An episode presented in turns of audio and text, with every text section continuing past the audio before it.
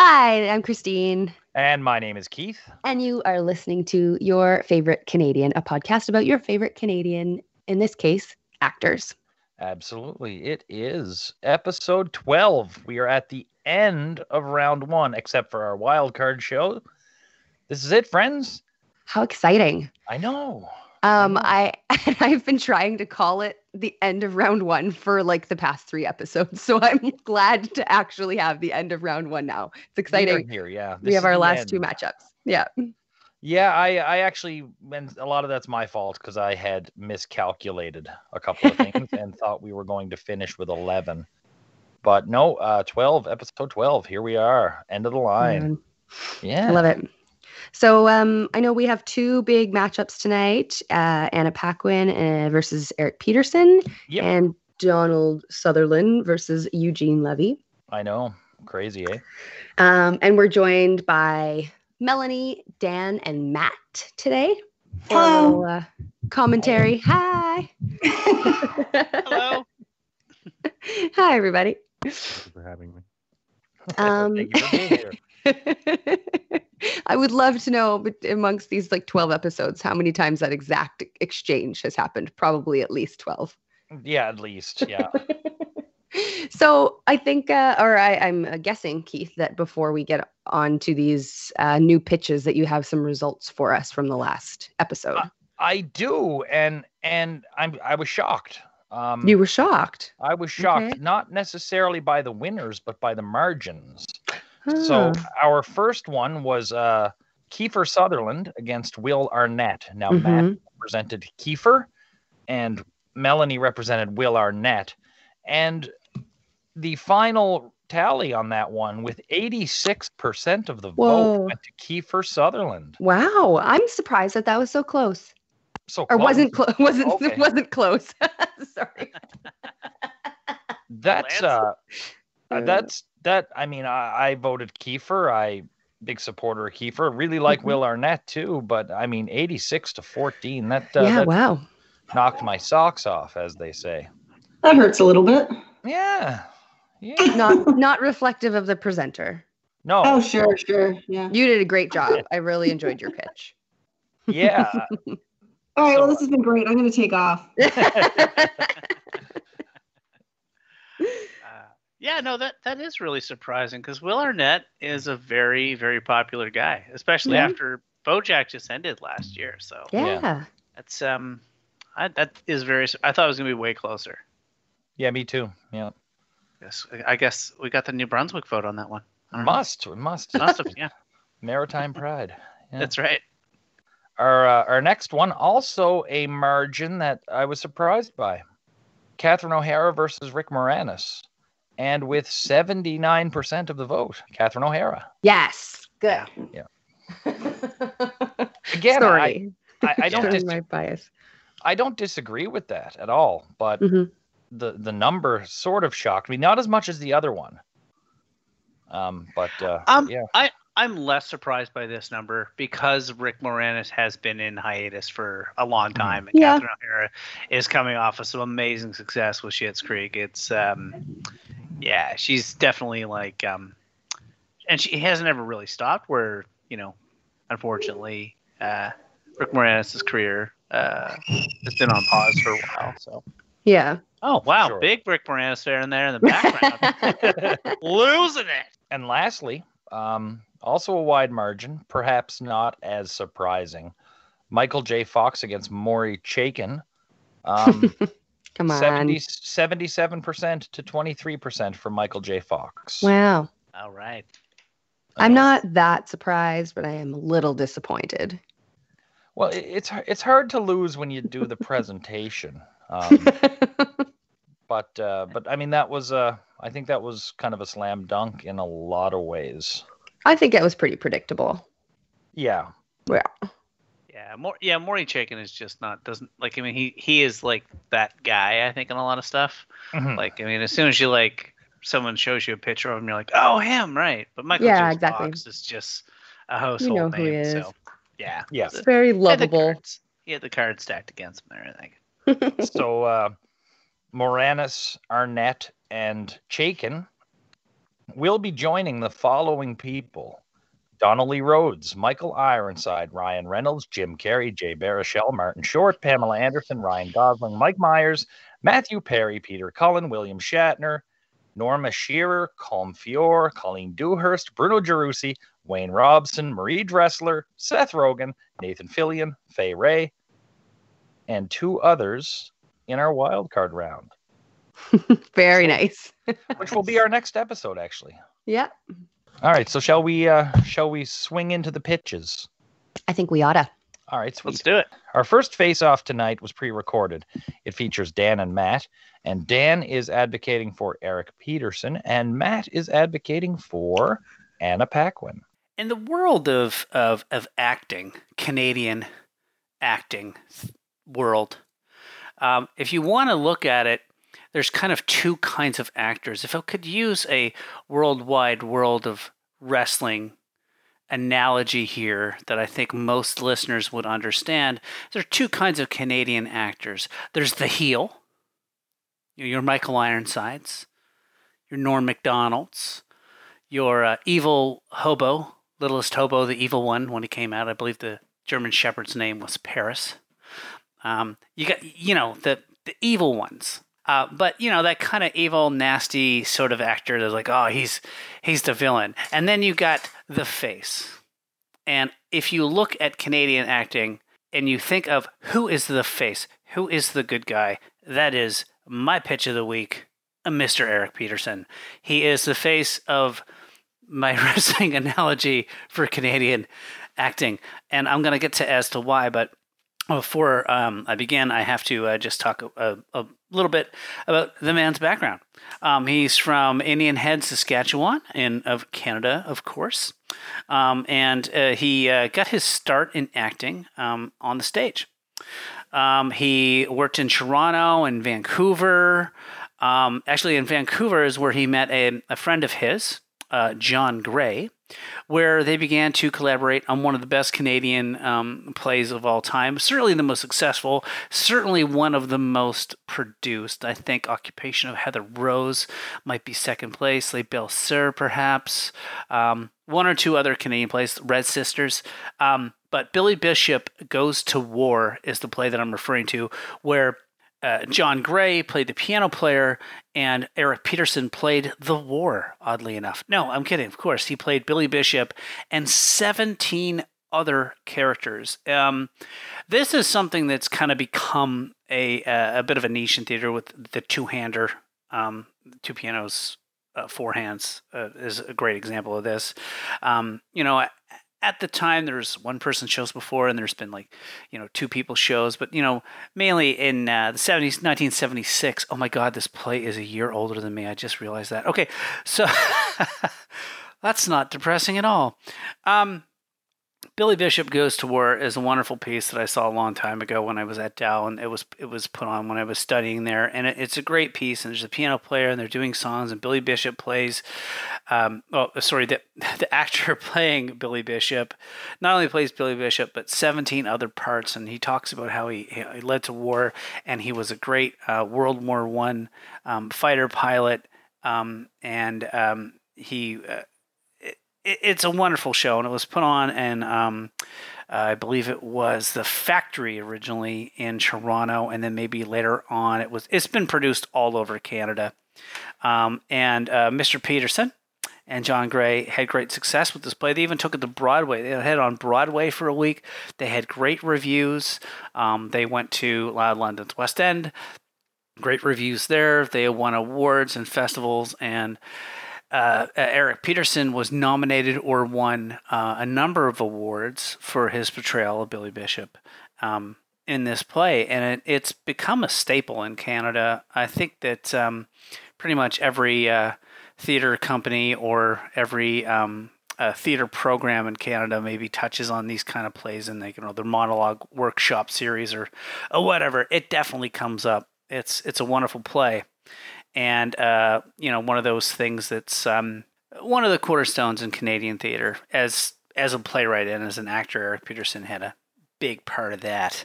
Um, anyway, so after he, you know, he he does the theater, he owns the theater, he's the face of theater, if you were his, his WCW years, if you might, if you will, Keith, if you're keeping up with my um, wrestling analogy for some reason, um, and then he moves on to the WWF of uh, Canadian acting, which is known as the CBC. Uh, where he starts uh, uh, working in, in television, um, where he ends up playing another dramatic role um, as Leon Robinovitch. Um, if you remember this character, it is the character from Street Legal, um, which was on for nearly a decade. Um, I believe it, it ran from like 87 and 95, I believe. And uh, this character that he played um, gave him a lot of success in Canadian television. That's why he really became well known to everyone um, because he was nominated for a Gemini for Best Actor in a lead role, Best Performer in a lead role, six times for this character. Um, and he won a, a number of uh, times as well. And as he was playing this character, he also got nominated for a number of other awards at this time um, for being um, you know, guest roles and stuff like that, and other television shows um, that he was in. Uh, he was in a show, Nothing Sacred. Uh, he was in Night Heat. Uh, he was even in a couple of Alfred Hitchcock um, uh, episodes. Uh, Alfred Hitchcock presents the, the the remake that they used to do in the '90s. It was great. Um, and uh, yeah, he he absolutely killed this role, and he just built himself up as this dramatic actor that everyone turned to.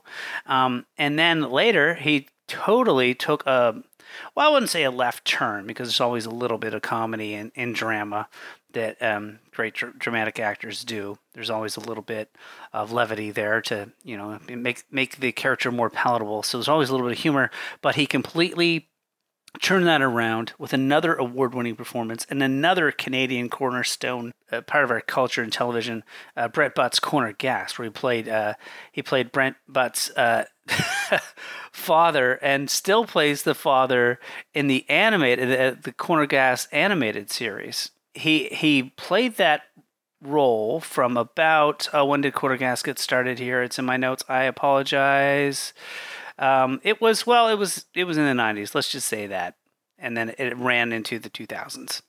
And uh, Corner Gas was probably one of the longest running Canadian comedies of all time. And uh, his character, where he he played um, he played Brent Butt's dad, uh, he Oscar. Uh, he that Brent inherits the gas station from, and Eric Peterson plays um, grouchy old father. He plays it straight, and he's he's more of the the, the straight edge, but uh, where his wife is, is is, is the comic in it, and um, he's just deadpanned, and it's absolutely great timing and very very funny. And it's still very funny in the animated series where he still voices the character of oscar leroy. And um, it's it, it's amazing that this guy was was a part of one of the you know the cornerstones in Canadian theater, and then he moves on to one of the great Canadian dramas of all time, and then he moves on to be one of the great Canadian comedies of all time, and all three of these characters, Oscar, Leon, Billy Bishop, all lovable people, absolutely built a career right here in Canada. Yes, he went to the United States after he made it here in Canada and, and put a show on on Broadway and killed it. But you know, he came back and he worked on a great um, legal drama, uh, Street Legal, and he um, he never went to Hollywood. He didn't go to New York. He didn't he didn't feel like he ever had to to make that leap into making like the, these big Hollywood movies or or you know going out to to LA to make it. He just he just stayed here. He only went there when they asked him to come and visit. And um, he, he's every character he's ever played, um, whether you whether you want to go back to. I mean, obviously, I wasn't alive to see him in Billy Bishop, but I've seen clips on YouTube. Uh, it's wonderful. He actually restaged it and Uh, they put it back on in uh, 2008 with his good friend um, uh, Mr. Gray, and um, you can find that on YouTube. And it's just lovable. It's it's a wonderful performance as his his Leon, as is his Oscar and he uh, he never had to leave town, um, and I don't think he ever wanted to. Um, he still like you know he still appears as a guest star in a lot of uh, Canadian shows um, here at home. Um, he doesn't ever feel like he needs to go anywhere because he can make it here. And the reason he made it here is because he was one of these guys who helped build this industry um, by making a Canadian play in Canada and being successful and starting in the Canadian show that took place in Canada with our crazy, wacky judicial system with the wigs, um, and uh, a, show that takes place about a, you know, a, a rundown gas station in, in the middle of nowhere in Saskatchewan. Um, and uh, that's why I think the guy is the face of the uh, wrestling world analogy that is the Canadian theater. I don't know why I started on this analogy, but I'm going to stand by it and suggest that you, uh, if you haven't seen our, our good friend Mr. Peterson in any of his works, look him up and you will be suplexed with joy. And that's why I believe everyone listening to this podcast should vote for my good friend and commandant. I don't know what that means. Eric Peterson. Hello, hello. It's Matthew. Thanks so much for having me. It's a delight to be able to present to you your favorite Canadian actor, Anna Paquin. Anna, born on July 24th, making her, just like me, your honored presenter, a Leo. Not born in Toronto, but as Le Champion would say, she's from Winnipeg, you idiot. But fast forward real quick now, because Anna Paquin does not spend a lot of time in Canada at all. Uh, she leaves the country at the age of four and she goes to New Zealand. New Zealand, you knew where she was already. Uh, it doesn't matter why. She wasn't an actor. It's none of our business. But the family goes to New Zealand and they set up. They become thriving. I assume they settle into a happy life. Well, one day, Anna Paquin's sister wants to go to an audition. Maybe Anna wasn't busy that day. Who knows? She tags along. This is the, in my opinion, this is the ultimate uh, punchline of Hollywood. I shouldn't say, I say quote unquote Hollywood. Uh, maybe making it would be a better phrase. The right place, the right time, the right person sees you. They go to audition for the piano. Jane Campion sees Anna Paquin and she's like, yep, okay, this is it. And takes a shine to her. Okay, great. Yeah, you get the role. Yeah, you win an Oscar as a small child. The, this kind of happens. It's, I shouldn't say it's happenstance. I mean, she's a talented actor, but I mean, come on. Come on. I wish that I could uh, ask her sister. I'd love to know how her sister felt when she got the uh, the part when she just tagged along for the audition, or if even there was ever a second of resentment along the way since then. You know what? That's none of my business either. Uh, so right now, uh, for me, if I if I'm her, I'm not. If I win an Oscar and I'm like 11, I assume that I just start to focus on theater immediately. I want to go for that EGOT. Everybody knows the Emmy, the Grammy, the Oscar, the Tony.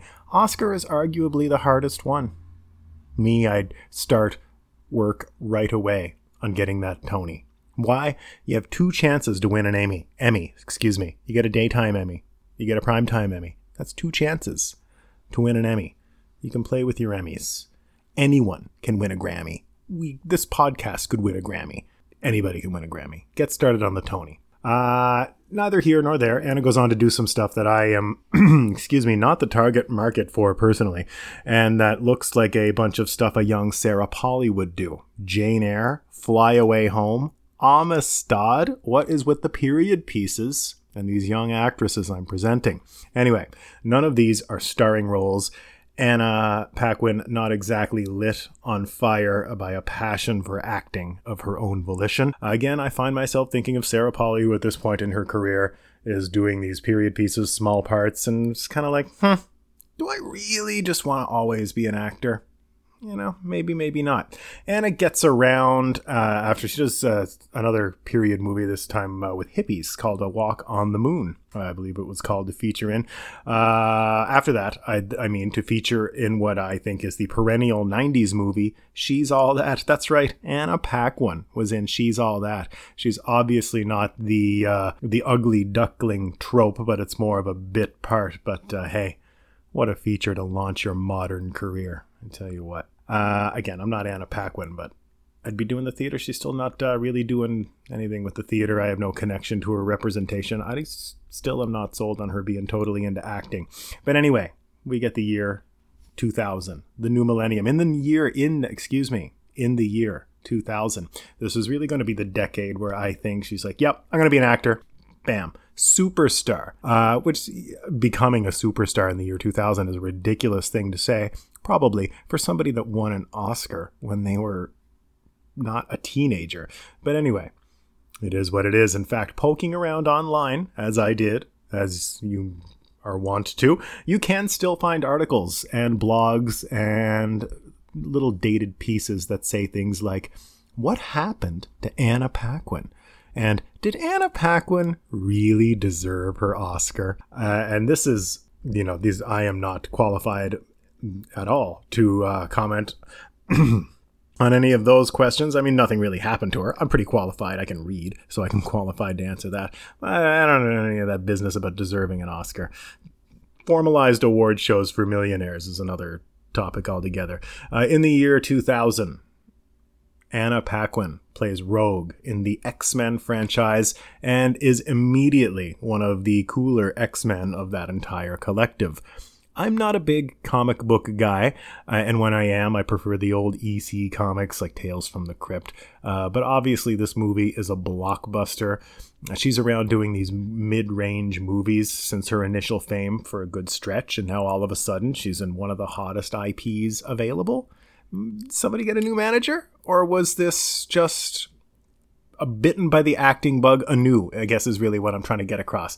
Guess what? That's not the only place to fawn over Anna Paquin in the year 2000. It's not exactly the Kate Hudson level role in the movie, uh, but a lot of people took notice of her and the rose colored glasses, the uh, precocious young groupie.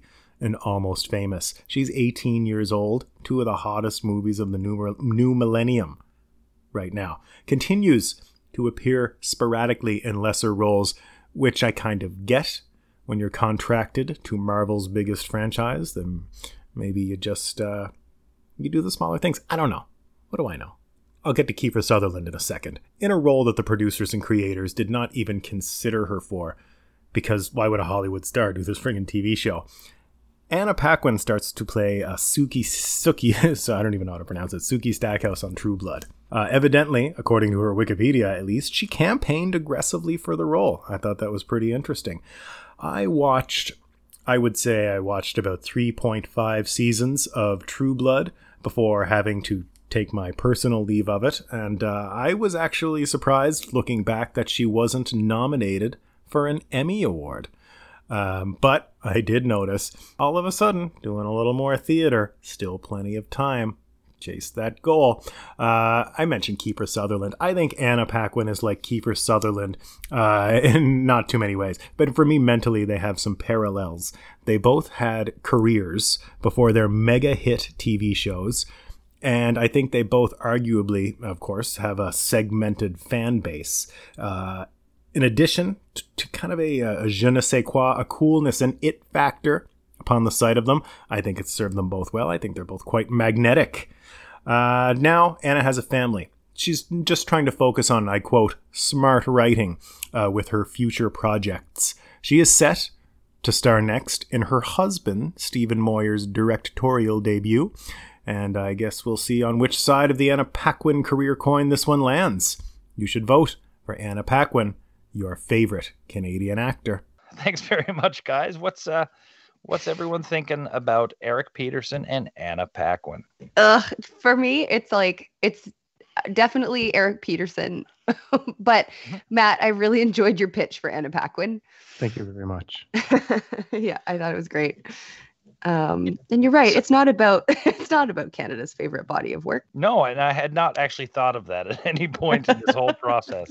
I, I, I was surprised to find out how young she was when she won the Oscar. Would you, how old was she? Like eleven, I think. Eleven? Like that, that must be a record for youngest person to win an Second Oscar. youngest, I believe. Second youngest. Yeah, Tatum O'Neal won it, didn't she, for Paper Moon at a very young age? No, it's a that's that's a crazy accomplishment for someone so young and to, like a lot of you know it's a cliche with the child actors and all that, but their lives don't always turn out amazing, you know. Um, and for her to kind of keep going and then end up doing like a you know great show like a vampire show. I'm forgetting the name already. True Blood. True Blood. Yeah, vampire show. Yeah. Well, that was before True Blood. Wasn't as successful. Yeah. it's it's pretty remarkable that someone can have a longevity like that. That's 11. That's insane. Mhm. And that was her first movie. Yeah, I remember her acceptance speech. I actually saw it when it happened, and she was Oh. basically like laughing, like giggling like a schoolgirl because, well, she was a schoolgirl. You know, it was. but Matt, I think you're right. There must be really uncomfortable family dinners with her sister there. Come on. Remember that Oscar? tag along. Yeah. Tag along. But this is an interesting one to me, and it, it didn't really clue in until actually midway through hearing the pitches. It's like we have the person that has spent arguably the most percentage of his career living and working in Canada Mhm. against the person that has spent the least amount of her life in Canada. Yeah, exactly. Exactly. Yeah, yeah, yeah. It's uh, it, it is funny too. I don't even know if he's ever been in an American production. Um, Oh, I- I think so, yeah. He's like he's like guest starred, and so he's been like you know, I, I feel like he's one of those character actors. Like I mean, I was looking. He's been in so many things, but he's definitely done a lot of the sci-fi stuff. I'm pretty sure he was in Outer Limits too. I think it was American production, but I mean, for the vast majority of his career, he spent it right here um, playing Canadian parts. That you know, it's uh, it's pretty remarkable. Well, he's proof that you he's proof that you don't have to leave. I mean, he has had a good career and he's well respected. Mhm. And and honestly, like Street Legal when it was on was not like you know, we we crack jokes and we make fun of our of our own. We are hard on our own Canadian shows. We we we you know, we talk about how crappy they are and how stuff and, and garbage they are, especially at that era Mhm. and uh and i mean street legal was never even never even subject to any of that sort of oh look at look at our crappy show but we'll watch it you know we we, Yeah. we, we, we mock we mock our stuff i mean every time someone praises the littlest hobo there's also sort of a nudge nudge wink wink you know what american actor guest starred you know who couldn't get work down south you know and and we don't mean it but we do you know I I think it's funny though. We like we love kind of both. We love the people who are here and who stayed here and who made it work here and didn't feel like they needed to run away and find success in the United States. But we also love Canadians who find success in the United States. Mhm. yes You know. Yeah. And they do kind of like represent both sides of that, both ends of that. Uh, oh, I was just going to, you know, if I uh, just to, to kind of uh, use Dan's own analogy, may, may I, if I may be a heel for a moment, You may. um, I I understand uh, that, of course, we are hard on our own. Uh, I guess for me, growing up, the reason shows like Street Legal are the reason I avoided Canadian content. Sure. Yeah. No. And no. No. I. I. I, I get a what you're putting down. horrible, horrible aesthetic show. It has, it is. I watched a little bit of it today. It's not good. It and uh, this is what put me off of Canadian television for like all like too long. And I'm not gonna stop there. Corner gas is some bland ass shit, man. Come on this is not a show that is on the cutting edge of comedy by any means. This is a show that you watch with your grandparents on a Saturday night, and that's fine. It is not your favorite esteemed Canadian body of work. I do not understand the popularity of this program. I watched it. I tried before this program, I sat there on YouTube and I watched best of compilations start to, tried to watch start to finish of Corner Gas. This show is not for me. I don't understand its success. Street Legal put me off Canadian TV for years. This is not a difficult decision. And right Billy thing. Bishop is widely regarded by historians as a psychopath. so I mean, Eric Peterson does not have Dan or Matt's vote at all. No, I was gonna say. Well, I mean, uh, you know, to defend Street Legal, Street Legal, you know, I mean, of course, it's you know, it's not the greatest show of all time, but it was a Canadian drama that took place in Canada about our legal system, and it was it was unique in that way.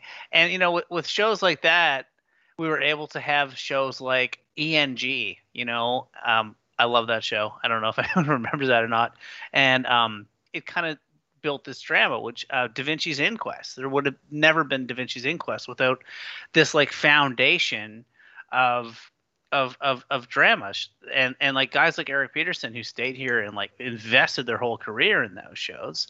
You know, it's, it's just like a hockey player in the 70s, you know? Like there there's no way they could compete with the hockey players now, but I mean they they laid down that cornerstone, you know what I mean? So I mean you got to give it its respect. It's it's helped build these um this like the foundation of uh, great Canadian TV shows that are happening right now. Corner Gas, I will agree with you that it is a comedy that you can watch with your grandmother, but sometimes you kind of need those. You can't always have Curb Your Enthusiasm style of comedies where you're full of anxiety and angst and things like that. You do need you do need your classic setup punchline move to the next joke joke every 60 seconds you know what i mean it's it's clean humor for the family right so There are elements of corner gas, and, and none of it is related to uh, Eric Peterson. Um, and actually, most of it to me is not related even to the actors.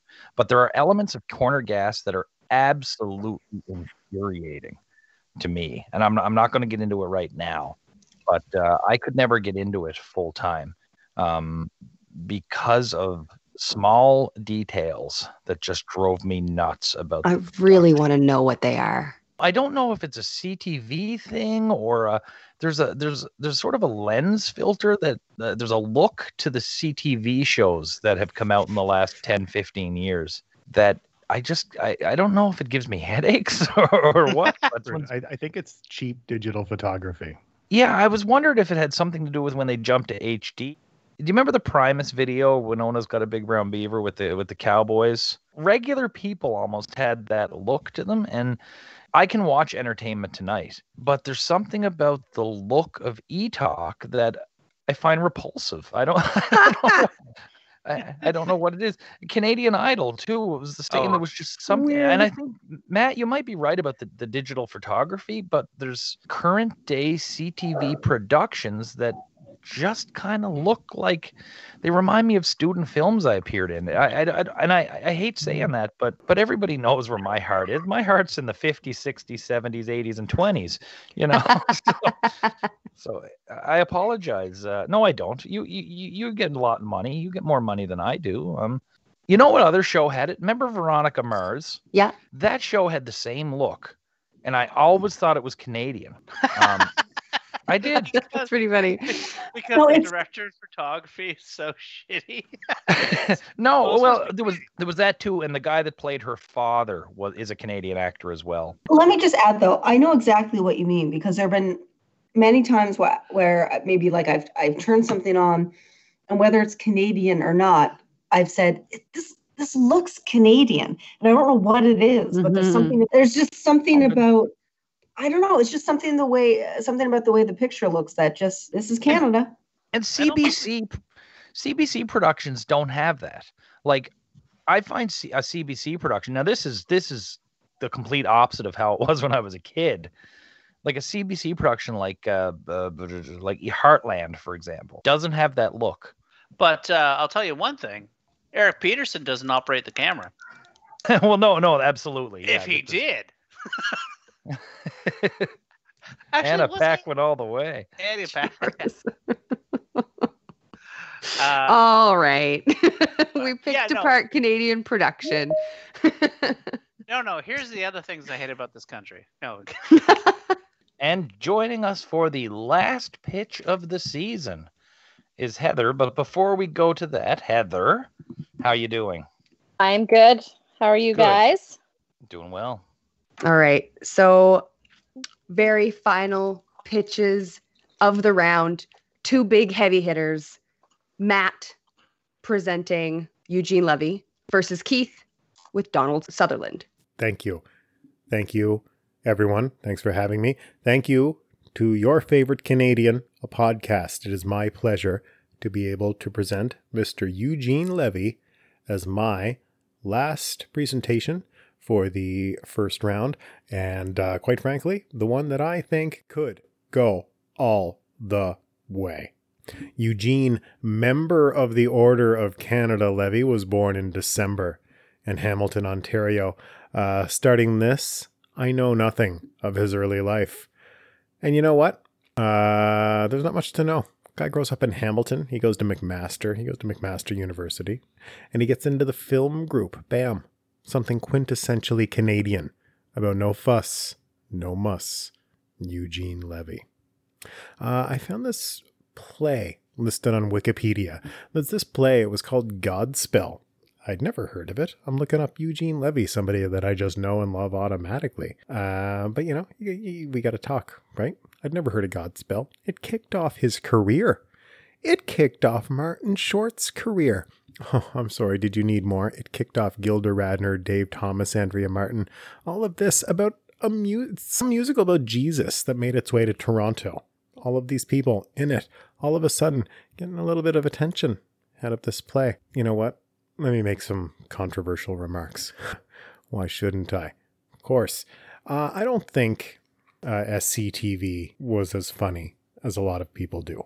Uh, I certainly don't think it was as funny as Saturday Night Live. And I also do not think SCTV was the best ensemble Canadian comedy show of all time. Hm. Yeah, that's right. I think that.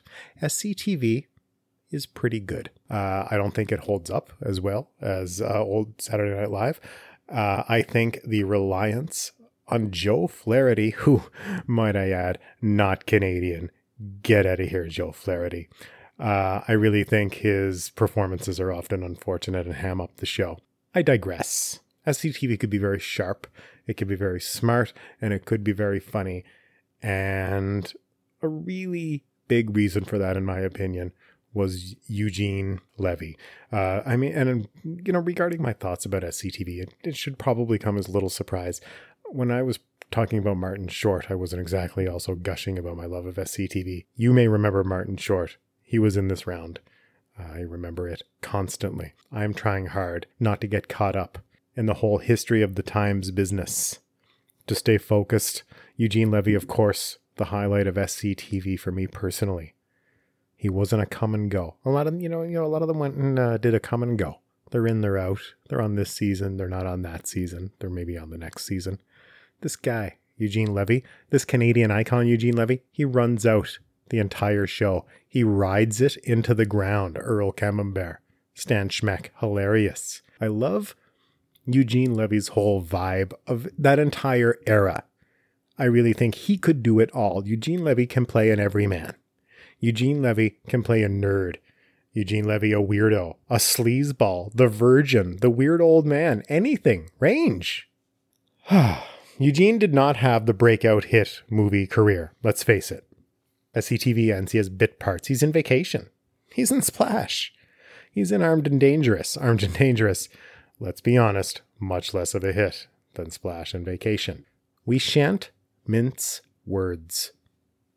Eugene Levy, in his career, has been in a fair bit of shit. Let's not mince words when you're constantly working. Of course, you're going to be. He is a working actor. He is a good comedian. I don't need to draw attention to career lowlights, but he's always in reasonably popular stuff. Like there's these movies like Club Paradise, Speed Zone, a lot of the things that I would see in my local Max video store down when I was a kid. Oh, when I somehow get lost looking for horror and find my way into the comedy section. Yeah, this is the kind of stuff I'm seeing. This is just, it just exists. It's there. He was in it. There's nothing to be done about it. I think Eugene Levy elevates the things he's in. This isn't your favorite Canadian esteemed body of work. Okay. This is your favorite Canadian actor, a podcast, and I think the best is yet to come. But Eugene Levy, you know it is. You already know the spoiler. Don't worry about Eugene Levy. In 1996, Eugene Levy begins to experience a career renaissance, in my opinion. I don't even really think it's just my opinion.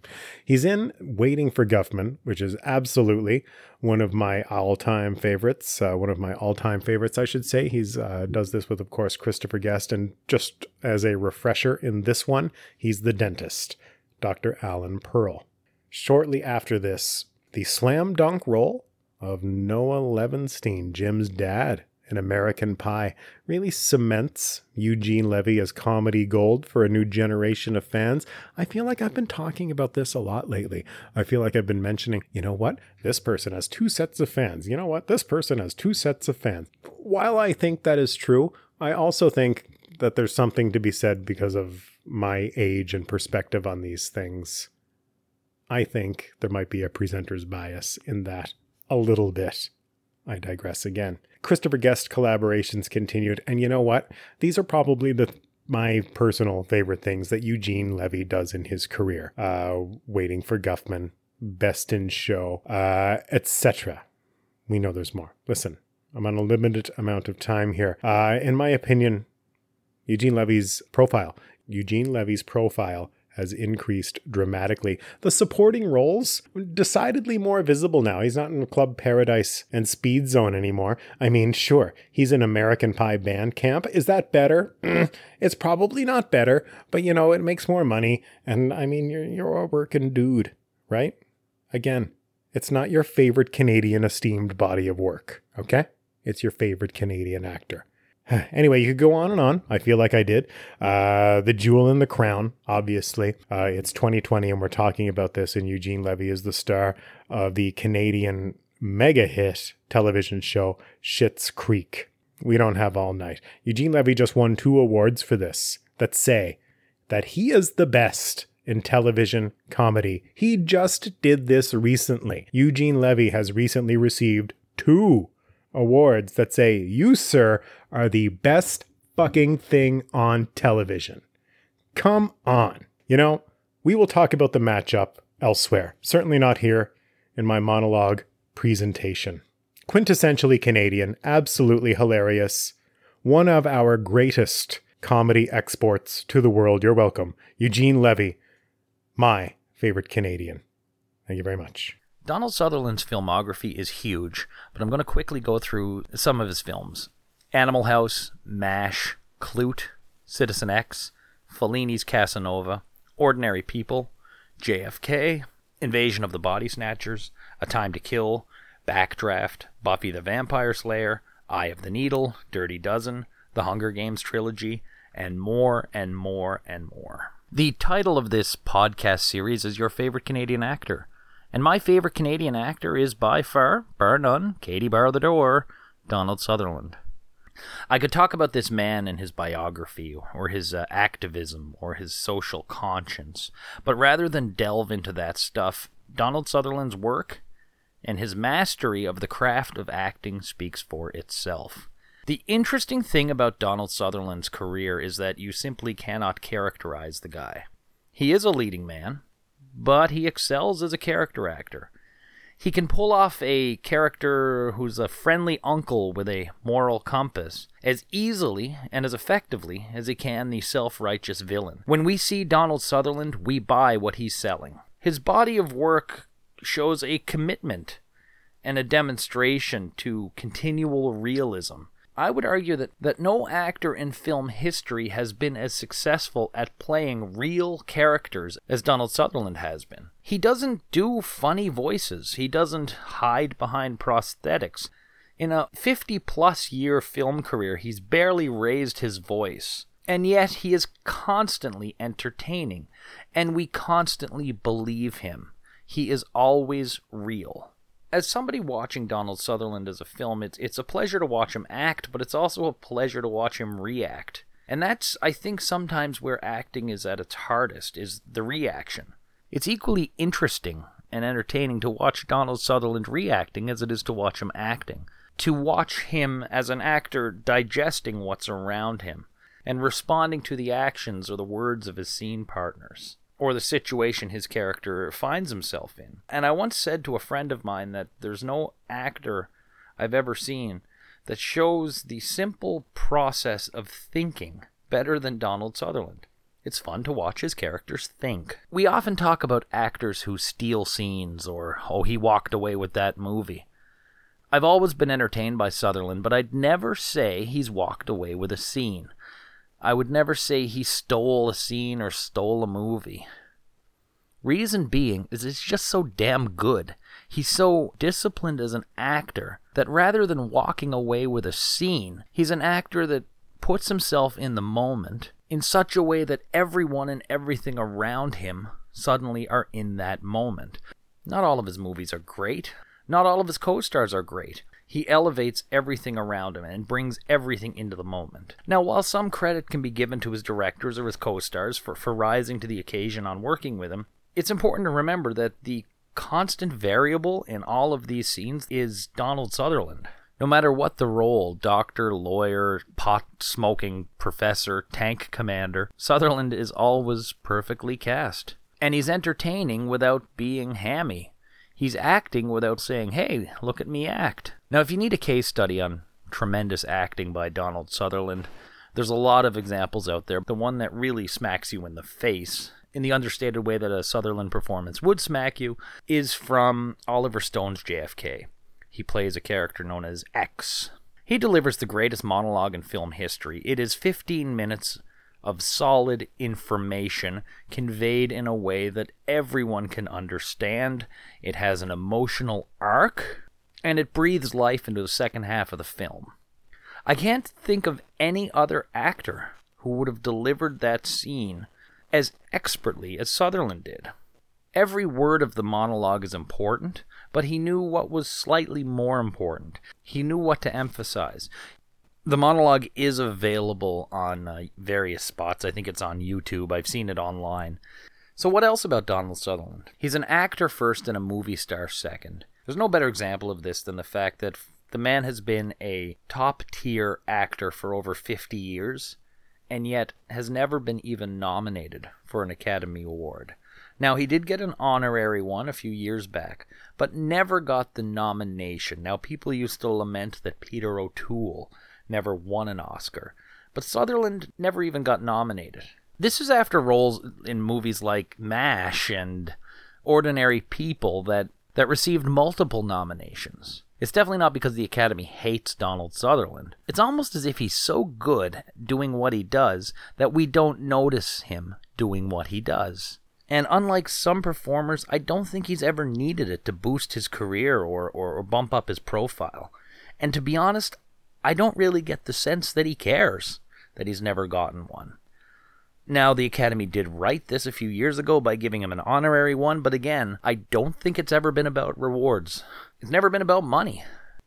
This is a guy that turned down big roles in big movies to do independent works or, or film shooting overseas that were more personal or more important to him, or had a message or a story he wanted to be told. He also, in order to experience as much as he could as an actor, for many, many years, refused to work with the same director twice. Sutherland is also unabashedly Canadian. He's always maintained a residence in Canada, has always been happy to be involved in Canadian things. And Canada, in turn, has always loved Donald Sutherland. A good example of this is the 2010 Olympics in Vancouver. A number of iconic Canadians were asked to carry the Canadian flag into the pavilion during the opening ceremonies. These included Bobby Orr, Jacques Villeneuve, Betty Fox, mother of Terry Fox, Barbara Ann Scott, Romeo Dallaire, and Julie Payette. Now, these were Canadians who represented the absolute best that Canadians can be. People who rose from sometimes humble beginnings to be the apex of their chosen careers or professions. Among that group, and in no way out of place, was Donald Sutherland. Um, I, I don't know about everybody else, but I am actually less conflicted about this one than I thought I was going to be. Really? I am. This Yeah. is one for me that's probably the hardest. Yeah. I think so far. Yeah, Yeah. I thought the same thing. I thought that I was not going to be able to pick. I didn't think I'd be able to vote, but I think I have my selection in my head. It wasn't really the pitches that made the difference for me. I just had to take the time to think about who I personally am just a bigger fan of. And that's what it really comes down to. I couldn't really I, I couldn't really compare the bodies of work. I just had to go with like who uh, who am I a fan of, and for me that's Eugene Levy. Yeah, I, I I've been fans of these guys, both these guys, my whole life. Mhm. I'm a huge SCTV fan, um, and uh, I I've, Donald Sutherland. I've seen he's like, you know, when I was a kid, he was in every other movie I watched. it seemed like, so um, this is gonna be a tough one for me. But uh, both really good pitches, by the way, guys. Good job. Um, Dan, have you made up your mind at all? no, You're gonna I be like kind going- of back and forth? Going, yeah, because going in, like I thought, like uh, you know, I thought I was to be going for Eugene Levy because, um, you know, I just I just loved SCTV, and I'm so happy, Matt. You you talked about American Pie because I also really liked his role as the father in that. I thought it was so funny. Of course. Um, and so many other things that he's done, um, movies and TV shows and stuff. And now he's, you know, like Catherine O'Hara, he's back again in full force with Schitt's Creek. Well, I mean, the show's over now, but he did so great. But Donald Sutherland, man, like MASH, dude, like he was in MASH. You know, I love Body Snatchers too, and I don't know if you guys remember this. Remember the movie Outbreak? Remember when there was a bunch of disease movies? Sure do. Yeah. and there was uh, like I think like you know it was like a new thing. It's like oh yeah, we're making a new disease movie, and there were like disease movies every. He had one called the one called Outbreak, which was actually probably the best one. Was was that the one with the monkey? It was the year that Yeah. the, monk, the monkey from Friends was like the third most popular celebrity in Hollywood because he was in Outbreak and Friends. Yeah, Wait, is he exactly. Canadian?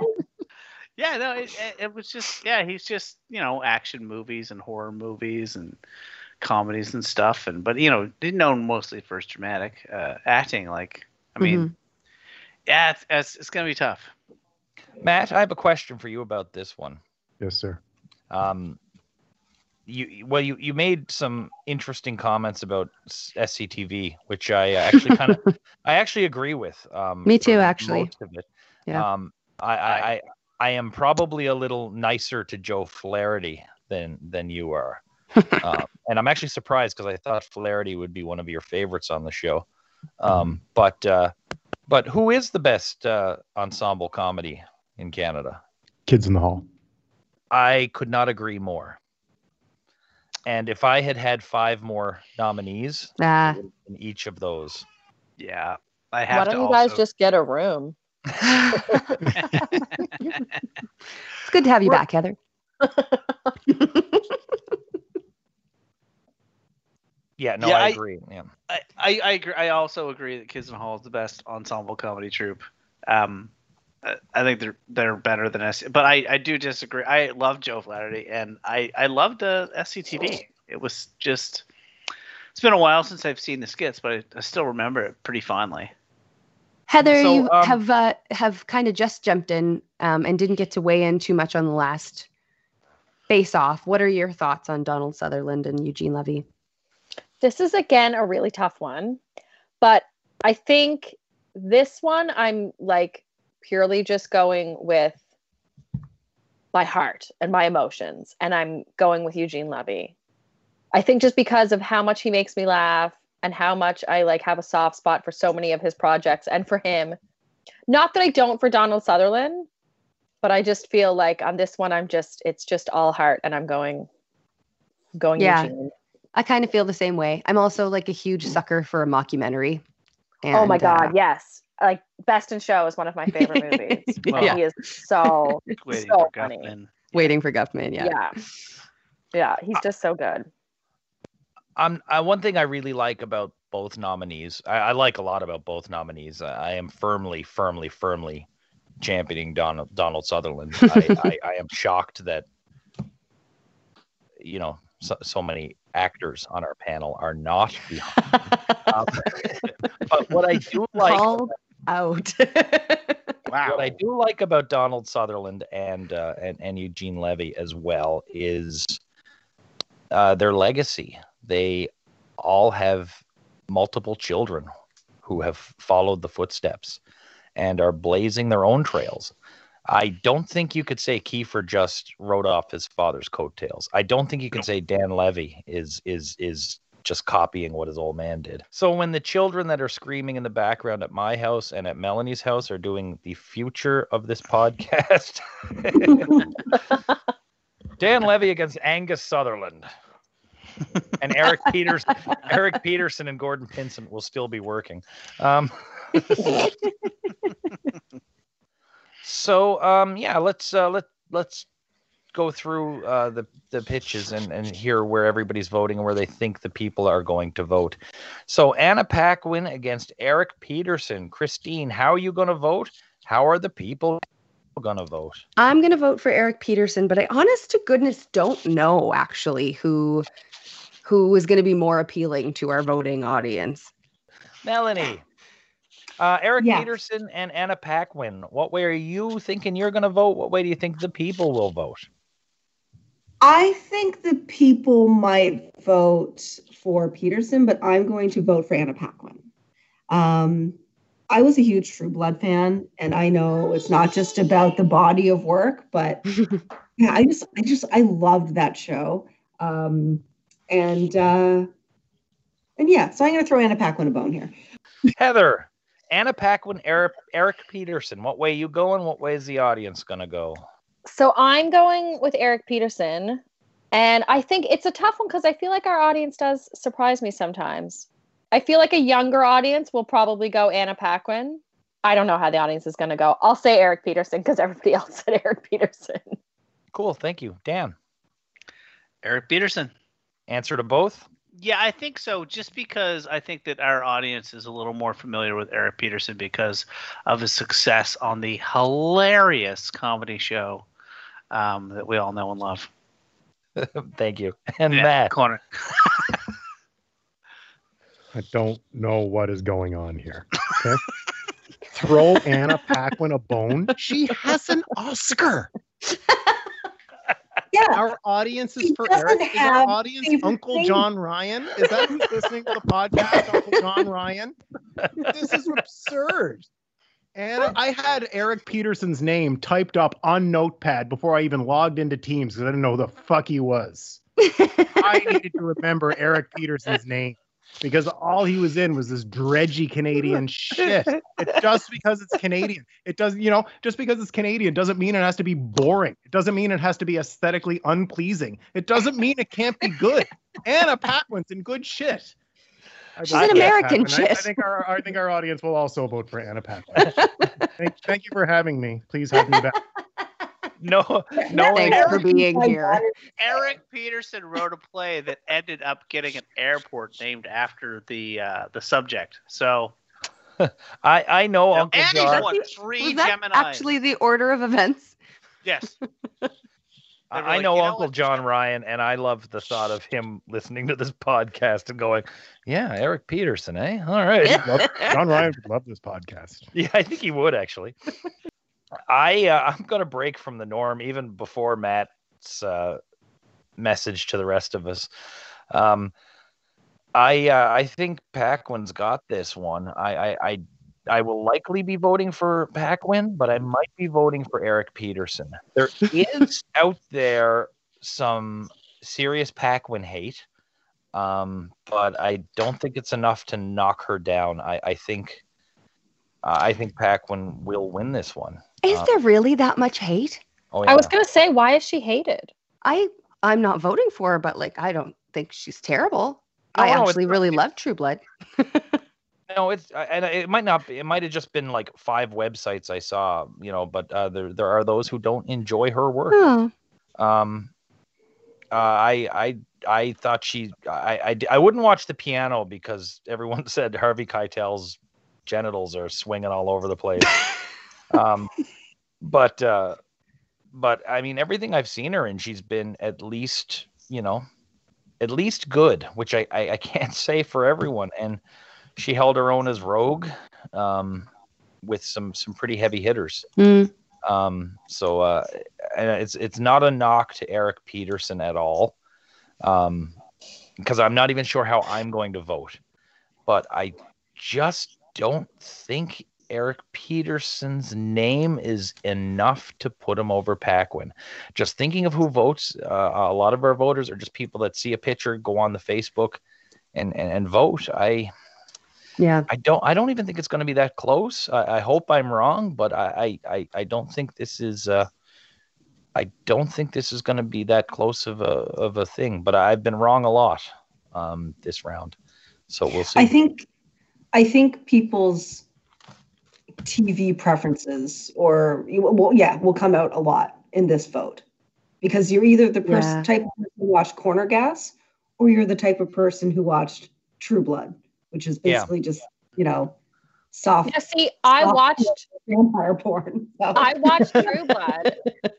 I'm not really a fan of Corner Gas, but yet I'm voting for Eric because I think Dan sold me on his like his Canadianness Mhm. and his his like breadth of work. But again, Anna Paquin, I just feel she still has time. I mean that's and that's a that's a great point. Um, and and it's not so this is not so much about the, the the presentations themselves, but I mean Eric Peterson's career is three Canadian icon iconic pieces. Anna Paquin's is multiple things we're gonna watch. People watch all the time. Um, so yeah, that's where I'm sitting on that one. Is uh, Paquin's gonna win, but I'm I'm not 100% convinced that's where I'm going to vote yet. Eugene Levy against Donald Sutherland, and Mhm. uh, how's the audience going to go, and how are you guys going to vote? I am definitely voting for Eugene Levy. I know I said that already. Um, but how the audience is going to vote, I I really hope it's really, really close. Um, I think it could swing towards Eugene Levy just because he has so recently won awards and and um, been on our screens and uh, and just the way Schitt's Creek gained steam towards the end of its um, production there that it, I, I think I think it I think it really could go to him, but I I hope that it's very close. Yeah, I think I think so too. I think it's going to be really close. I think Sutherland might eke out the victory though on this one, but I will personally be voting for Eugene Levy. I just he's just somebody you want to hug. He just seems like such a decent man and um and he's hilarious and he's very talented and very um very much proud to be Canadian. Heather, what do you think? Um, I'm voting for Eugene. Uh, and again, it's not for lack of love of Donald. It's just, you know, I have a soft spot for Eugene. I also I love what Schitt's Creek has done for Canadian television and our uh, reputation for like we kind of do have a little bit of a reputation for sort of having hokey, small budget Canadian TV, and I love that they took this show and it went right to the states and won all these Emmys and stuff and you know, maybe people will have a little bit of a different view of us. Um, and yeah, I just love Eugene Levy. He makes me laugh. No, everything he does makes me laugh. Like he just doesn't miss. So I gotta vote Eugene. Uh, this is tough, but if I'm being honest, it's also going to be for Eugene Levy, and um, because I'm such a huge SCTV fan, and I, I love all this. I love all the stuff with uh, with um, Christopher Guest, and just he really is like one of the best comedians, like comedic actors. I don't know if he's ever done stand up or anything like that. And Donald Sutherland is a great dramatic actor, but I I would have to go with uh, Eugene Levy for sure. Matt, and I know where you're going to vote, I think, but uh, how's the audience going to do this? Yeah, gosh, what a fascinating podcast for me coming in, um, coming in thinking like that this is like this is the big show. It's like Donald and Eugene. Anna Paquin was like the toss off for me, and here I am, like I'm all wrapped up in this Anna Paquin thing, and now I'm like Eugene Levy is like the shoe in. I'm thinking Eugene Levy. All of a sudden, I'm not worried about this one at all. I'm worried about the other one now. I wasn't worried about the other one. I'm I'm not worried about this one. I was coming in. Now I'm worried about the other one. This one, Eugene Levy, I, I think uh, he's walking away with it on both sides. Um, I'm worried about the other one. But anyway, this one's, yeah, I got Eugene Levy on both. And I will happily be the lone voice in the wind saying Donald Sutherland is my favorite Canadian actor and the greatest actor this country has a, has a body of work for us to to see. Um, but the podcast is not greatest Canadian know. actor. I know you, you, cut off, you cut off my butt. Sorry. but I, I do adore Eugene Levy. Um, that being said, uh, so my, my vote is 100% Donald Sutherland. My vote is Donald Sutherland against anyone on this list. When it comes to favorites, favorite does mean a whole bunch of different things. And I would accept a loss to Eugene Levy if it went that way. I also think a lot of our people, uh, a lot of voters, not just our voters, but voters in general, will say, I should vote for Donald Sutherland. I want to vote for Eugene Levy, but I should vote for Donald Sutherland because mm. he is who he is. I think I agree that, with that. I think that's part of the reason Christopher Plummer won by such a margin. Yeah. Um, if you put up a, uh, a a picture, let's say, and I, I I am not comparing Eugene Levy to this person. But if you were to say who's a better actor, Sir Laurence Olivier or Martin Lawrence, well, even though 90% of prospective voters probably have never seen a Sir Laurence Olivier movie or, or, performance, they're going to say, well, obviously, Laurence Olivier is better than Martin Lawrence, or is better than Dustin Diamond, or you know, is better than mm-hmm. Jaleel White. Um, that's just kind of how sometimes people think. That being said, I don't know how this one is going to go. I think, I hope, I assume that whoever loses that face off is coming back in the next round. And I would not be surprised if we see both of them again at the end of round yeah. two. it could be our final match. I guess that's uh I guess that's it. That's our that's the end of our pitches for this round. Crazy. With the exception of coming back for, of course, a few rapid fire pitches for the wild card round.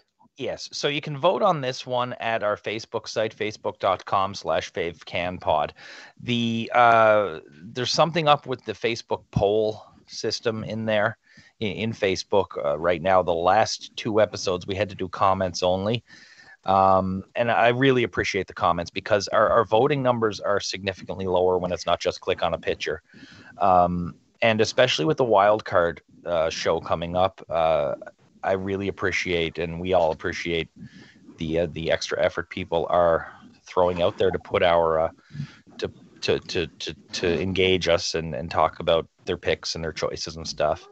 Um, and also too over on the Lions Den YouTube site, the Just the Pitches things are, are starting to gain some numbers. It seems like people are starting to to sneak in there and and give it a listen which is totally wicked awesome.